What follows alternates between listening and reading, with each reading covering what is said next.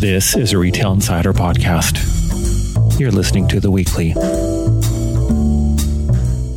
Welcome to this week's episode of The Weekly by Retail Insider. I'm Lee Rivett, and I'm joined with the editor in chief of Retail Insider, Craig Patterson, to discuss this week's most read articles on retail-insider.com. So thanks for joining me, Craig. Hello, everyone. Now, we're currently recording on January the 21st, 2021.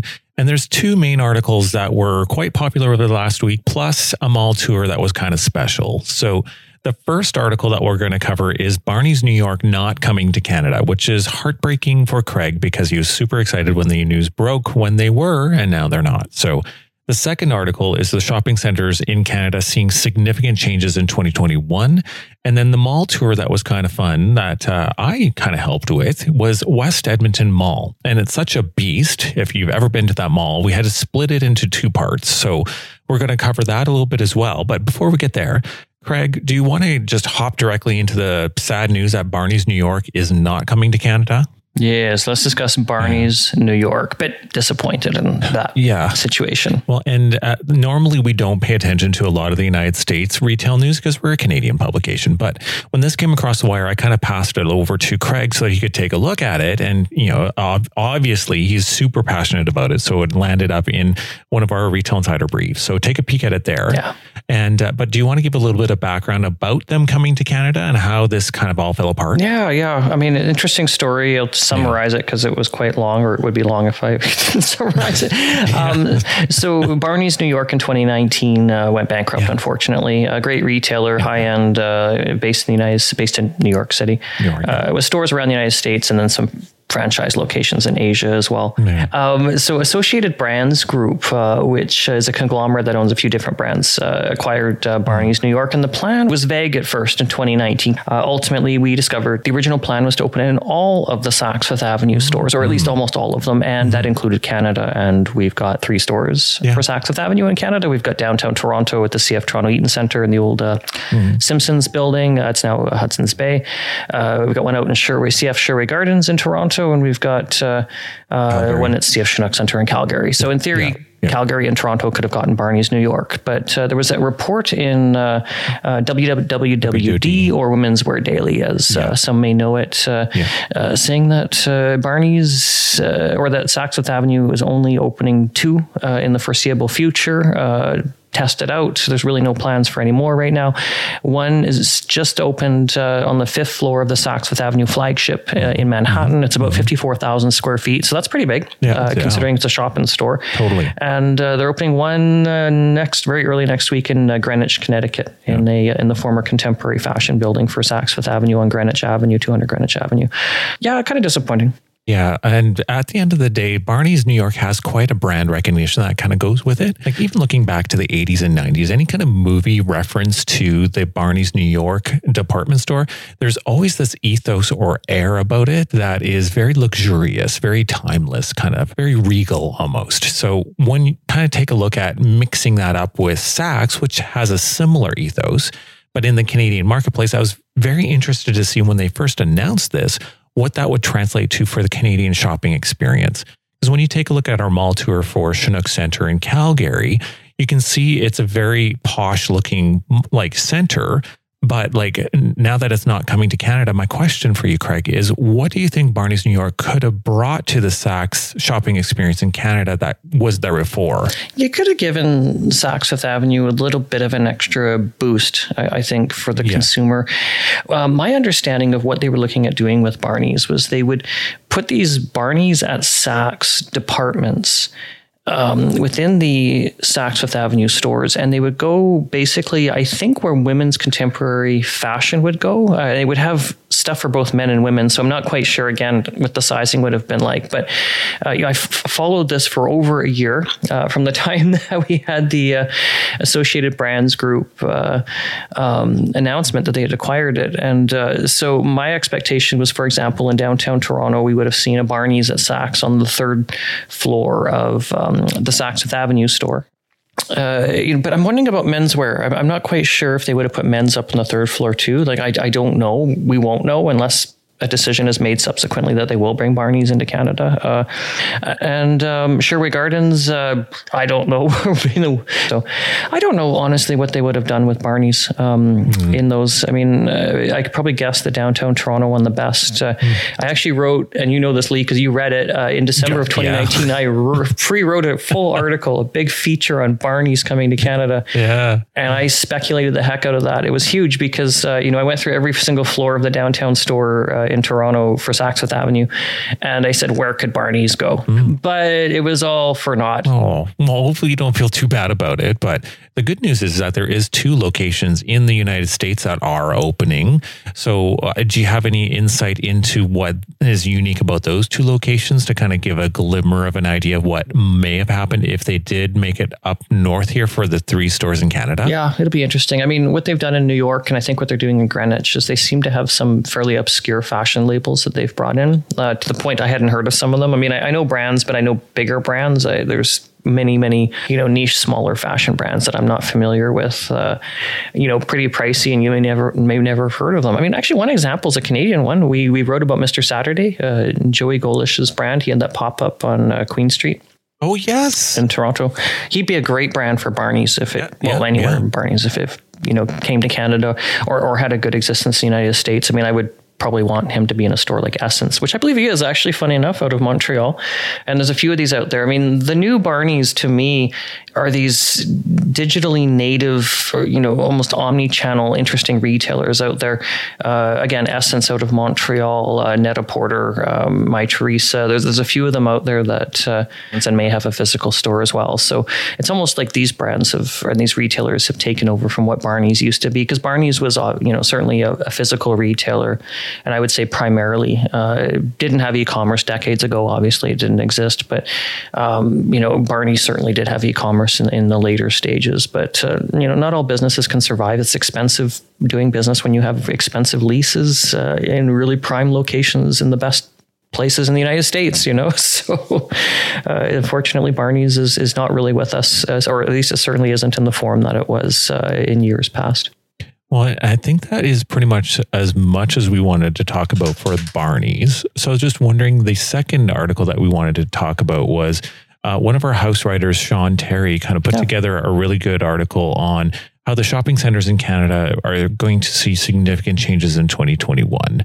Now, uh, do you want to kind of give a little intro on that? That's right. Yeah, yeah. Sean Terry wrote a great article about shopping centers um, seeing changes. We've discussed shopping centers a lot in Retail Insider. Certainly, um, I've done the uh, shopping center studies in years past for Retail Council of Canada, and we'll continue to be doing studies with Retail Insider. Uh, you know, it's interesting because shopping centers, uh, and I've talked about it a lot, so I won't go into you know a ton of detail here again, uh, are I think transforming. Uh, shopping center landlords have seen opportunities to redevelop uh, their shopping centers, or I guess more accurately, at least to start add density to their existing shopping centers. Which primarily I'm talking about the suburban ones that are one or two floors with a whole bunch of parking around them. Uh, what landlords are now looking at is saying, well, we can put some condo or maybe a rental apartment buildings on the site. It will make more money. Um, eventually, looking to uh, uh, transform that property into what we might consider to be almost like a, a, community center or a community gathering place that would have retail and housing and um, possibly you know parks and schools and things are things are changing. But when we look at COVID, I mean, you know, coming back down to you know present day, where we're not seeing that much redevelopment, but we certainly saw a bit of a rift between uh, landlords and tenants because, uh, on the one hand, landlords have uh, you know obligations in terms of uh, you know financial uh, things that you know they have to pay. They may have mortgages, they've got shareholders, they've got uh, you know debt yes. obligations, um, and and then retailers, you know, when governments mandated that stores had to close, they didn't necessarily want to pay full rent because they weren't no. making much or any money yeah, in their yeah. stores, right? So uh, there became a bit of a challenge, strained relationship, I guess you'd say, between landlords and tenants in, in many cases in shopping centers. And um, what Sean had written is, you know, there is an opportunity now, I think, to um, reestablish that relationship uh, as, as, a partnership because more landlords need their tenants to survive, unless they're going to just redevelop into condos. Yes. But you know, traditionally, yeah. uh, you know, a shopping center is going to need their tenants, and the tenants, if they want to be there, will need that landlord. So it's kind of like a marriage. You're, you gotta give and take. Uh, not that I'm an expert in that, but you gotta give and take a bit in, uh, uh, you know, that relationship. And uh, so I think it's going to be interesting in 2021. I hope those, I hope the relationships between landlord and tenants do uh, improve. Uh, they should because now we've seen, uh, I guess, a bit of a new world. Uh, uh, one of the complexities that I, have noticed is uh, you know, retailers doing a lot more sales online. Well, how, how does the landlord quantify that? Yeah. Especially if they're doing, say, a percentage rent, which is becoming more common in shopping centers. So what that means is you retailer makes mm-hmm. sales, they pay the landlord rent based on the percentage of the sales that the retailer made.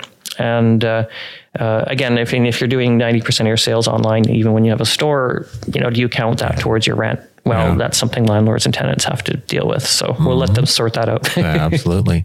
Well, and besides the two popular articles that we wanted to talk about for the podcast, we wanted to highlight that we've been doing all these mall tours, right?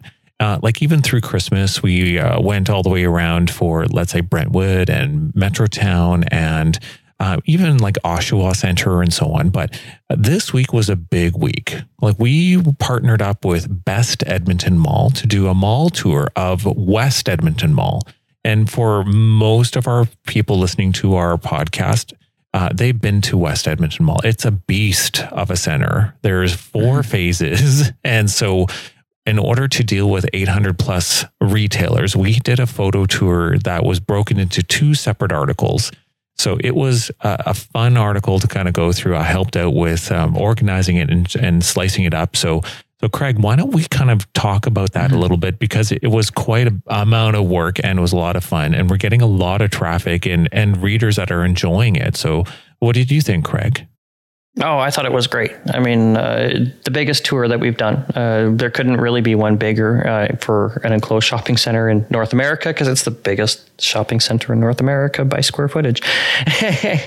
you know, I, I, thought it was great. I mean, I want to say thank you certainly to Matthew from uh, Best Edmonton Mall who provided us with the photos. Uh, we'll be doing more stuff with him. I think it was it was great.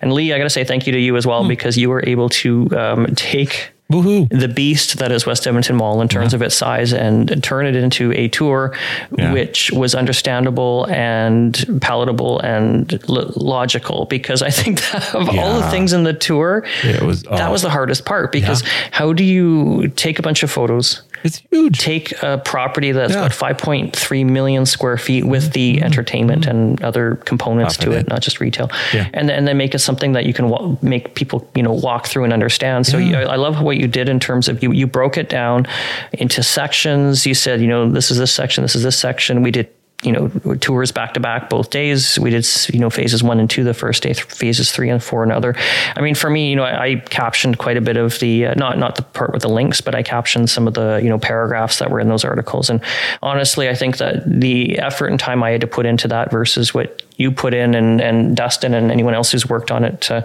you know, the hardest part was, I think, getting the photos and getting it organized, getting yeah, those, yeah. you know, links in there and all that stuff. It was, you know, it was a very, it looked like a very lengthy process, or at least to me it did, but I wasn't involved in some of those activities. So I was just very impressed when I came to start putting some paragraphs in there. And I'm like, holy cow, I'm glad somebody else figured this out. yeah. Because I didn't. oh, well, well, it was fun to kind of crack the code on that one there because it is a, a very large mall right? So, and uh, for me growing up in that neck of the woods, it was really great to be able to see it because for me, I have childhood memories of like Galaxyland, the water park and stuff. But spatially, I, as an adult 20 years later, I just don't know where that is. So it was a treat for me to be able to go through and, and actually go through the, the, you know, the floor plans and stuff like that to be able to kind of put like my memories to an actual spatial reality.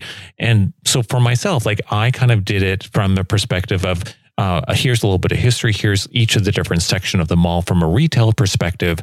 And so it, it has a lot of meat and potatoes to it. So it's almost like a mall profile, really.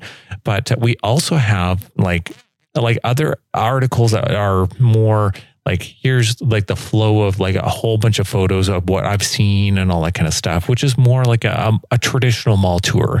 And so we know that there's going to be people that really would like that too. So we also took all the best Edmonton Mall photos that we received and put it into that kind of a version for folks too. So we have the two articles that are more of a like a mall profile that are available in phase one and two and three and four, plus this overall like mall like photo tour itself for those that just want to go, you know, photo caption, photo caption, right? So yeah, we'll have a link in the bio on the website if anybody missed it and wants to check it out because uh, we we we take you through West Edmonton Mall. You know, it's interesting because we do mall tours, but um, also like you said, mall profile. I kind of like to mix it up because uh, I've, I've given. I mean, I miss doing physical tours, but you know, I used to do quite a few of those, uh, especially around my neighborhood, Bloor Yorkville. I actually got paid to do a few of them, which is interesting. And um, I do like to tie in history because for myself, part part of what I'm experiencing with retail is not just what's in the moment, but quite often I look to some historical elements to get further context. So,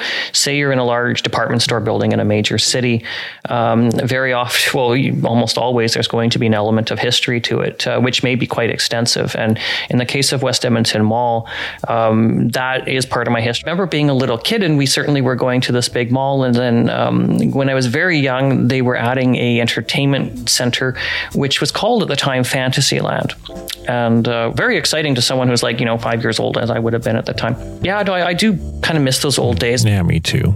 But I think that's pretty much a wrap of the two articles and the mall tour that we wanted to go through, Craig. And thank you to our listeners for being with us today. Please take a moment to subscribe to our podcast, and we would appreciate it if you left a review with your podcast provider to help others find us too. Oh, thanks everyone for listening, and we'll be back soon with some podcasts with me and Lee, and I'll be doing a lot of guest podcasts uh, coming up here this year as well.